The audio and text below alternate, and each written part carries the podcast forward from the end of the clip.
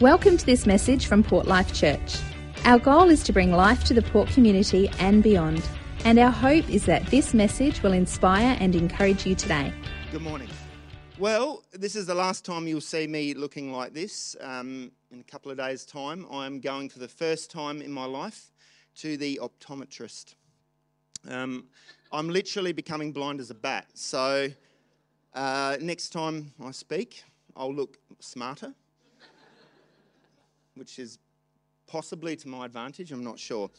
Um, but look, we are ending the series today on James chapter 5 and when I told the staff I was going to do the first few verses, they said, Why would you do that? So that got me a bit nervous, but I thought, you know what, I'm going to have a go at this. So we'll see where it all goes. James does talk about a lot of different things throughout the book. There's so many different topics, but you know, for some reason, I really felt like this was where to, where to go with this. So let's start with um, reading the first six verses together. By the way, all the verses that I do today are on our app. And so if you download our app and have a look at that, you'll be able to see all the different verses today. So you don't need to worry about writing them down. They're all there, as well as all the notes from my message. You can go on there, you can grab all of it. James chapter 5, verse 1 to 6 says, Look here, you rich people. Do you think he's in a good mood? Look here, you rich people. Weep and groan with anguish because of all the terrible troubles ahead of you. Your wealth is rotting away, and your fine clothes are moth eaten rags. Your gold and silver are corroded. The very wealth you were counting on will eat away your flesh like fire. This corroded treasure you have hoarded will testify you on the day of judgment. For listen, hear the cries of the field workers whom you have cheated of their pay. The cries of those who harvest your fields have reached the ears of the Lord of heaven's armies. You've spent your years on earth in luxury, satisfying your every desire. You have fattened yourselves for the day of slaughter. You have condemned and killed innocent people who do not resist you. Question Who'd want to preach on that? In March 2015, going back, thinking of remembering Pete, not going to talk about the football though, I assure you. I'm in no position this year to do that. In March 2015, I went away with Brad Smith to the Cricket World Cup final at the MCG. Now, we bought the tickets a year earlier, so we took a punt here because we didn't even know if Australia was going to make the final, let alone in the end they actually go and win it.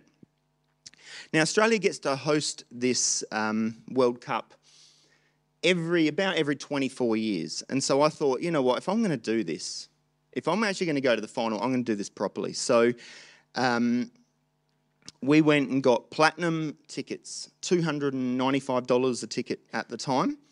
And I've got, the, got my ticket there, took a photo of it, exactly where I was sitting. We had amazing views. We're at a great height. If you know anything about cricket, you want to be sitting pretty much behind the bowler's arm. So when they bowl it, you can see where the ball's going. And that's pretty much where we were. We were on the end of an aisle. That's really important when you go to a sporting event. So you can get in and out of the aisle when you need to get food or drink or go to the toilet. And we got that club caviar moment. And that's that feeling you get when you go past the plebs in general admission and you know, I'm not sitting there and then you go past the bronze and you're like, yeah, I'm not sitting there either. You go past the silver tickets and you go past the gold and you finally arrive.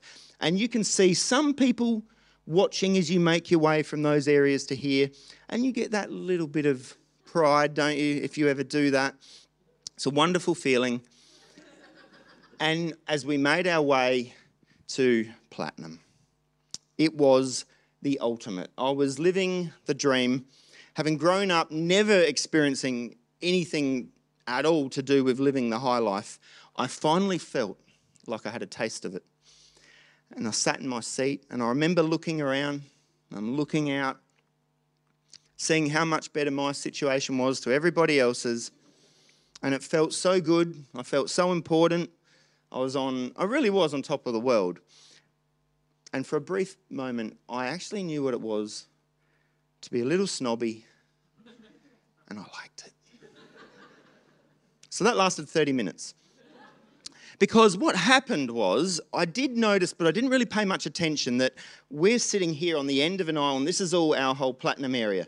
And there's an aisle right here. And just two metres to the left of me is the next group of seating. And there was basically no one sitting there. No one. It was basically vacant. And it, I just noticed something out of the corner of my eye, and I started paying more attention as I realised there's white cloths on these seats. Like we're sitting on plastic seats, they've got white protective cloths on the seats. And I thought, okay, that's a bit different. Interesting. I then got this horrible realization that I'm not in Club Caviar.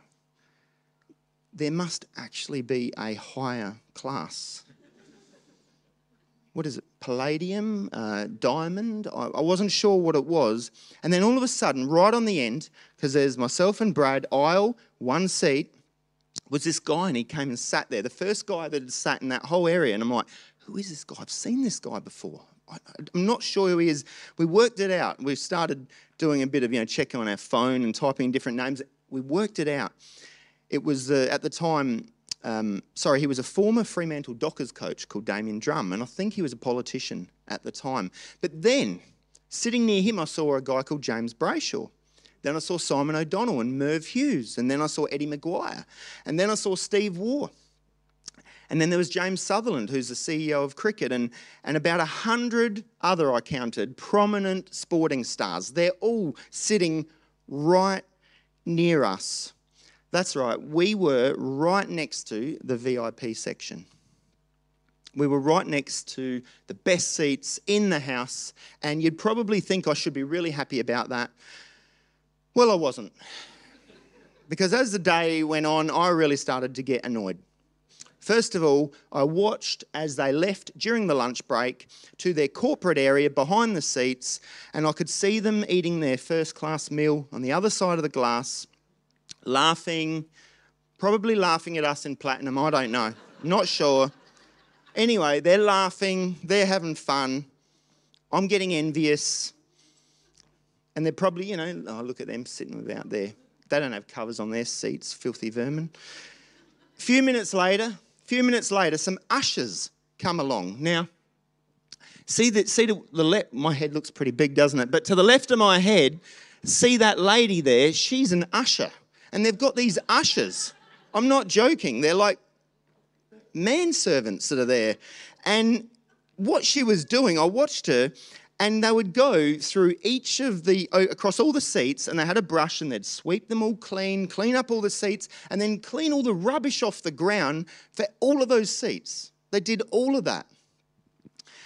And on top of that, these people kept coming around all day. They were just giving them unlimited drinks, drink after drink after drink. And then later in the afternoon, they came around with Magnum ice creams on a, on a metal tray. Would you like a Magnum ice cream?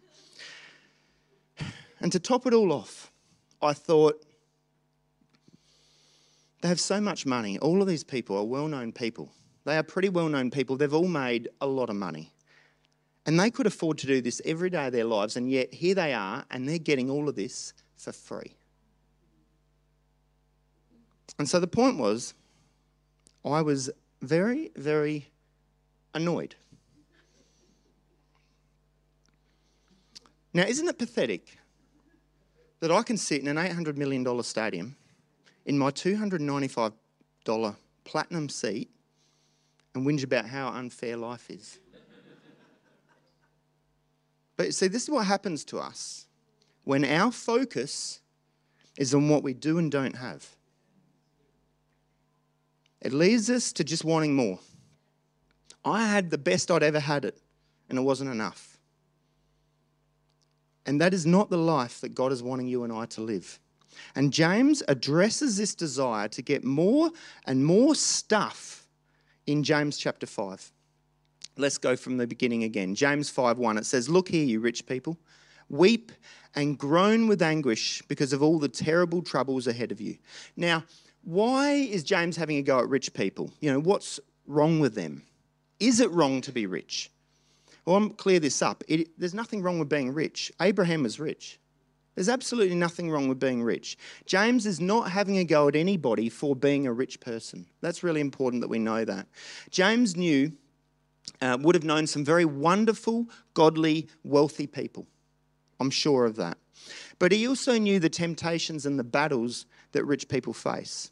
You know, Jesus said, when someone has been given much, much will be required in return.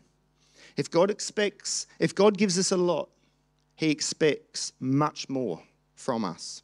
He expects us to be much more generous. He expects us to be much more of a blessing to others. And clearly, the people that James is writing to must be failing in this area.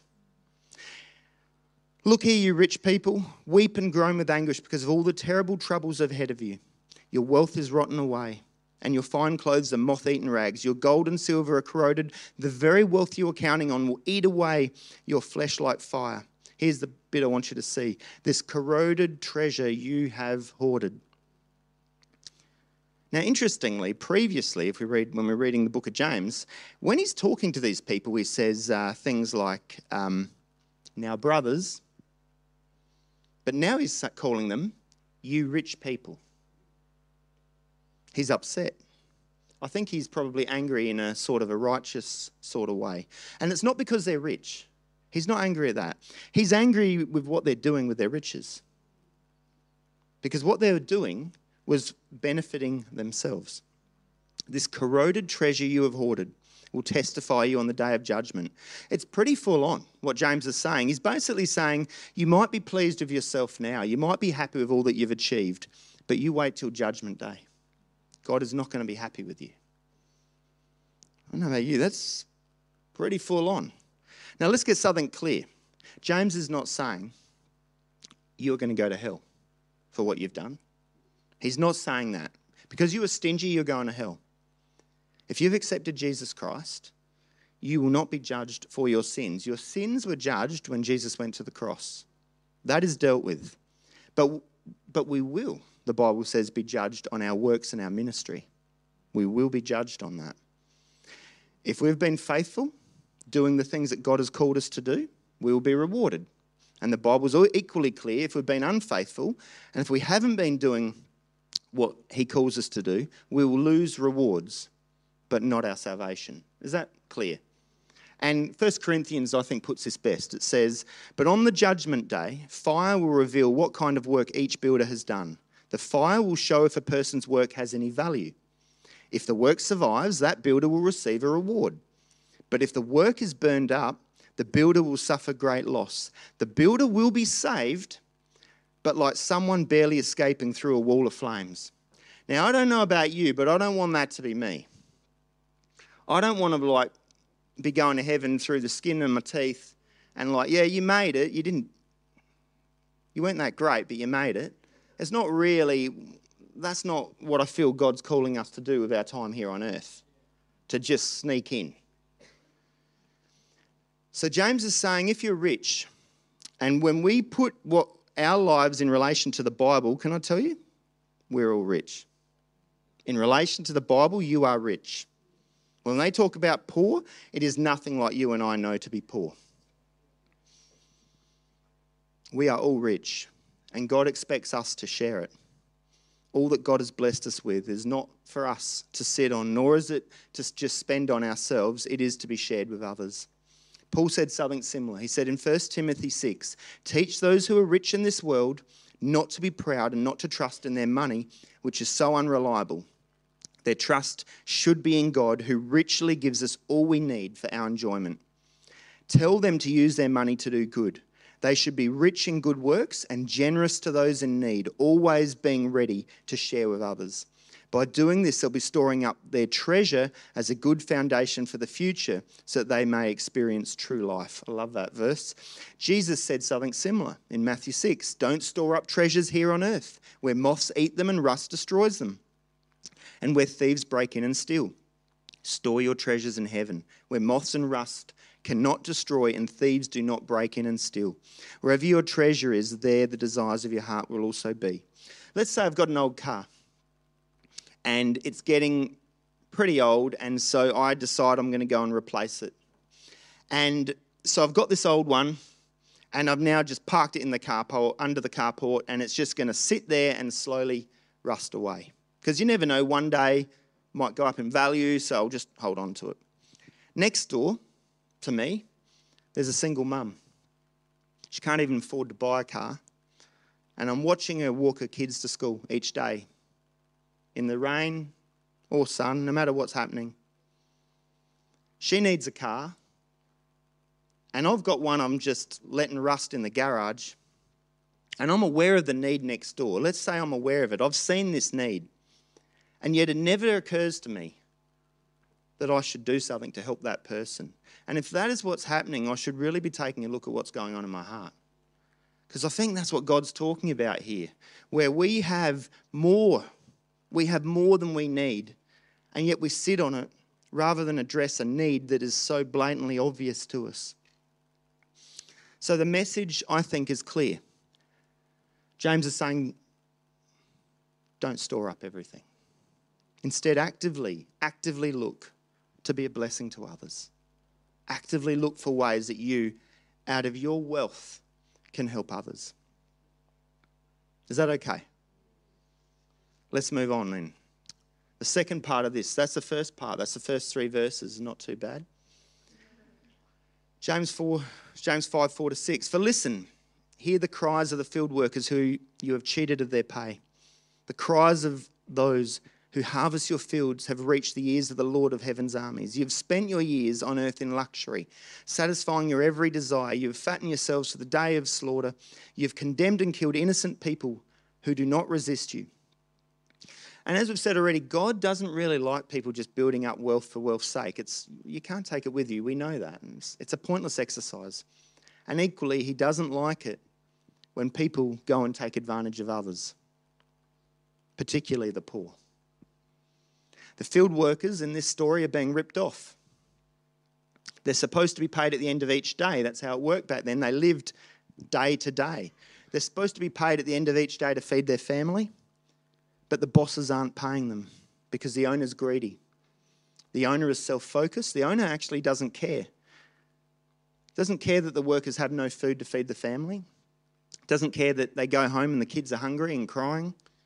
The owner knew that those workers had so little rights in that world that it didn't matter what they did. There was no union they could go to, there was no fair work they could go to. They could go nowhere to seek justice. And so they were just taken advantage of. You know, if you if you cause a stink, I'll just get rid of you. Because they would pay them from time to time. But this particular employer was just not paying them every day. And we can look at this and think, how what a horrible what horrible people to do that to the poor, to, to do that to anybody. But I think the message of James is this if we're not careful, this can be us too. It all starts with how we see ourselves. So the question is do we see ourselves as owners or as stewards? So this is an owner. An owner basically says, you know, I decide what happens in my life. Basically, I'm in control of my life. Everything I have is mine. It's not God's. I can do whatever I like with it. It's mine. Everything I have, it's because I earned it. And therefore, I can keep it. If that's what I want to do, that's my business. I answer to me. Whatever I do, I'm in charge. I make all the decisions. That is an owner, if you want to talk about. That's one way to look at our situation. This is the type of rich person that James is talking about.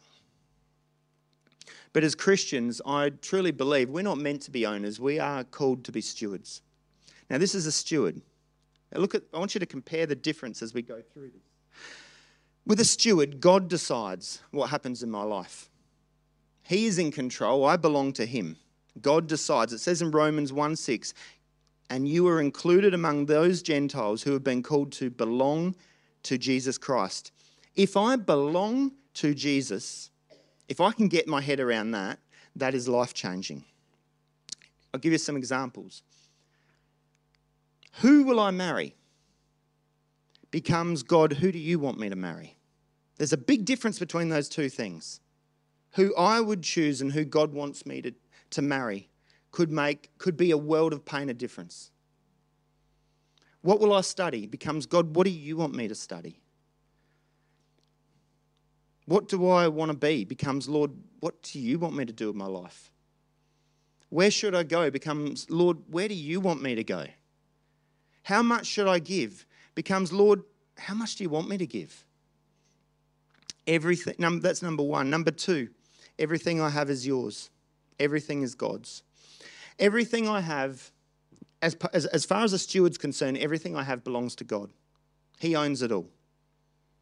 Now, when new Christians hear about this idea of tithing or even offering that we give, I've heard many people over times be very shocked that, that many of us would give 10% of our, of our offering or 10% of our, our money to the church. And, and I've had some people then come to me and say, when they hear this, like, do we have to do that? Like, do, do I have to do that? And of course you don't. You don't have to do anything like that. But what I would say to people is, I think you shouldn't look at it like that. I think we're looking at it the wrong way. If we're looking at it like that, we're looking like an owner. That we own 100%, and do I have to give God 10% of my money? You have to look at it like this everything I have is God's. Because God actually gave me 100% of what I have. I'm not actually giving God anything, I'm just returning a little bit of what He's actually given me. I'm not gifting Him anything. Everything I have belongs to God. My days belong to God. I know I don't determine how many days I'm on this earth, He does. I, I might think I can, I can earn all this money in the next 30 years. Yes, if you're here. I don't determine this stuff. My family belongs to God. My assets belong to God. And when I see it like that, I become far more grateful for what God has given me. Everything I have, that I, everything that I have is a gift. Paul asked um, the church at Corinth in, in 1 Corinthians 4, he said, What do you have that God hasn't given you? What do you have that God hasn't given you? It's all a gift. Well, is it? I mean, I paid for my car. I hope you did. I'm sure you did. I'm sure you paid for your car. But how did you pay for it? Well, I worked hard. Sure you did. But who gave you those skills and abilities and natural talents to be able to go and make money? Who gave you the ability to think? It's all a gift from God. We've been blessed. All the things that I have, everything that I have, it's not from, it, it, it's all God. Where was it made? On earth. What's it made of? It is made of materials from the earth. Who made the earth? It's all a gift from God. And after church, we can go and enjoy a, a delicious coffee. Who created coffee beans? Who gave me eyes to be able to see that pretty little heart that sits on the top of my coffee and I go, oh, that looks nice? Who gave you that sense of smell that you can just, whoever gets a bag of coffee beans and puts their nose up to and some people going, hmm, that's weird. I don't do it with the church beans that often. Who gave you the taste buds to actually enjoy coffee? Like, it's all a gift. If we look back far enough, everything that you and I have is a gift from God. It's not ours. My kids are a gift. The people in my life are a gift. The opportunities that I've had in my life and that you have had, they are all a gift. God set things up to have the things happen in your life, the opportunities that you've had. The possessions I have are a gift. The resources in my life are a gift. The days in my life are a gift. Eternal life, that's a gift. In every other religion, you've got to pay for it. You want to get to heaven? Here's what you got to do. You got to do this, this, this, this, and this. But Jesus goes, No, I'll just give it to you. He gives his love, he gives his grace, he gives his mercy, he gives his forgiveness. He goes to the cross, he gives his body, he gives his blood, as we've heard this morning, he gives his dignity, he gives everything that he has. So, everything that we have spiritually, physically, and relationally is a gift from God. Number four, I answer to God because He is in charge, not me. Thank God for that. If I belong to God and everything I have is His, and I see everything as a gift from God, then I'm starting to think like a steward. The only thing I'm missing now is that I now need to go and act like a steward. Lord, what do you want me to do? Who do you want me to bless? It's not a question of do I need to, how, mu- how much do I have to bless someone? Lord, how many people do I have to help? Lord, who do you want me to help? You see the difference? A good steward realizes that if everything I have is God's, then God should get to decide what I do with it. Because, you know, what's really important here God doesn't care about how much we have, He cares about what you and I do with what we have. That's all He cares about. It's what you do with what you've got. As we saw at the beginning in James 5:1, can I have the music team come? James is angry. James is annoyed and he says, Look here, you rich people. Because James has got some godly poor people who are giving generously. And then he's got some rich people in the church, rich Christians who are thinking like owners instead of stewards. They're not thinking about what they can give, they're thinking about what they can get, and they're hoarding their wealth and defrauding people. And I think there's only one cure for this where people are caught up in hoarding and defrauding, the only way you can break that is by giving. Only by giving do we start to break down the power of selfishness in our lives. Giving is extremely powerful. How did Jesus conquer the power of sin, Satan, death, and hell? By giving. By giving himself as a sacrifice. We don't give to get a blessing, by the way. You and I should never ever do that. We give to be a blessing. You know, you probably heard this morning about our little house in Myanmar. Our little house in Myanmar. It's a bit bigger than this one, but it's actually a big house. And I, I am so, if proud is okay to be proud in, in sense of, of, of a church accomplishment, I don't know theologically if I can say I'm proud of you, but I am proud of what this church has done, if that makes sense, in Myanmar because this church has invested hundreds of thousands of dollars into a community of true poor people with the expectation of nothing in return. Nothing in return. We did not enter into Myanmar to get a blessing, we went to Myanmar to be a blessing. And I think that needs to be mirrored in every area of our life with the people that we come across, with the church that we're a part of, with our workplace, no matter where we are, we should aim not to see what can I get out of this situation, but how can I be a blessing in this situation. That will involve, involve our time, our money, our praise, our worship, our whole life if we're giving back to God.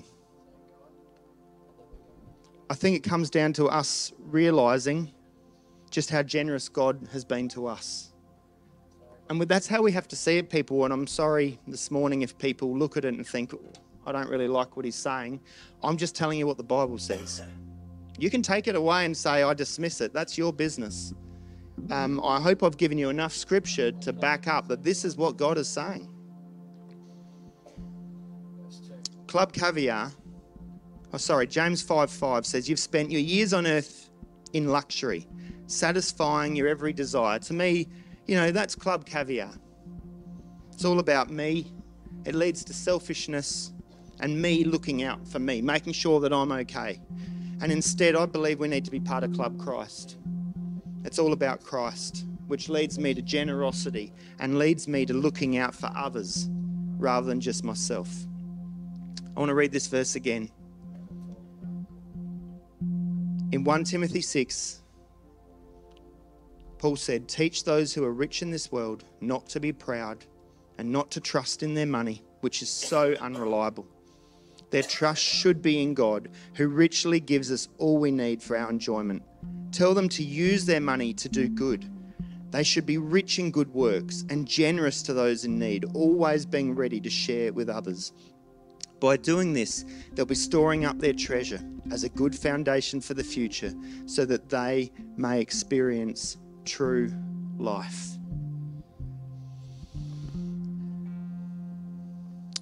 So, my, I guess my heart for the church is that we are a church of stewards.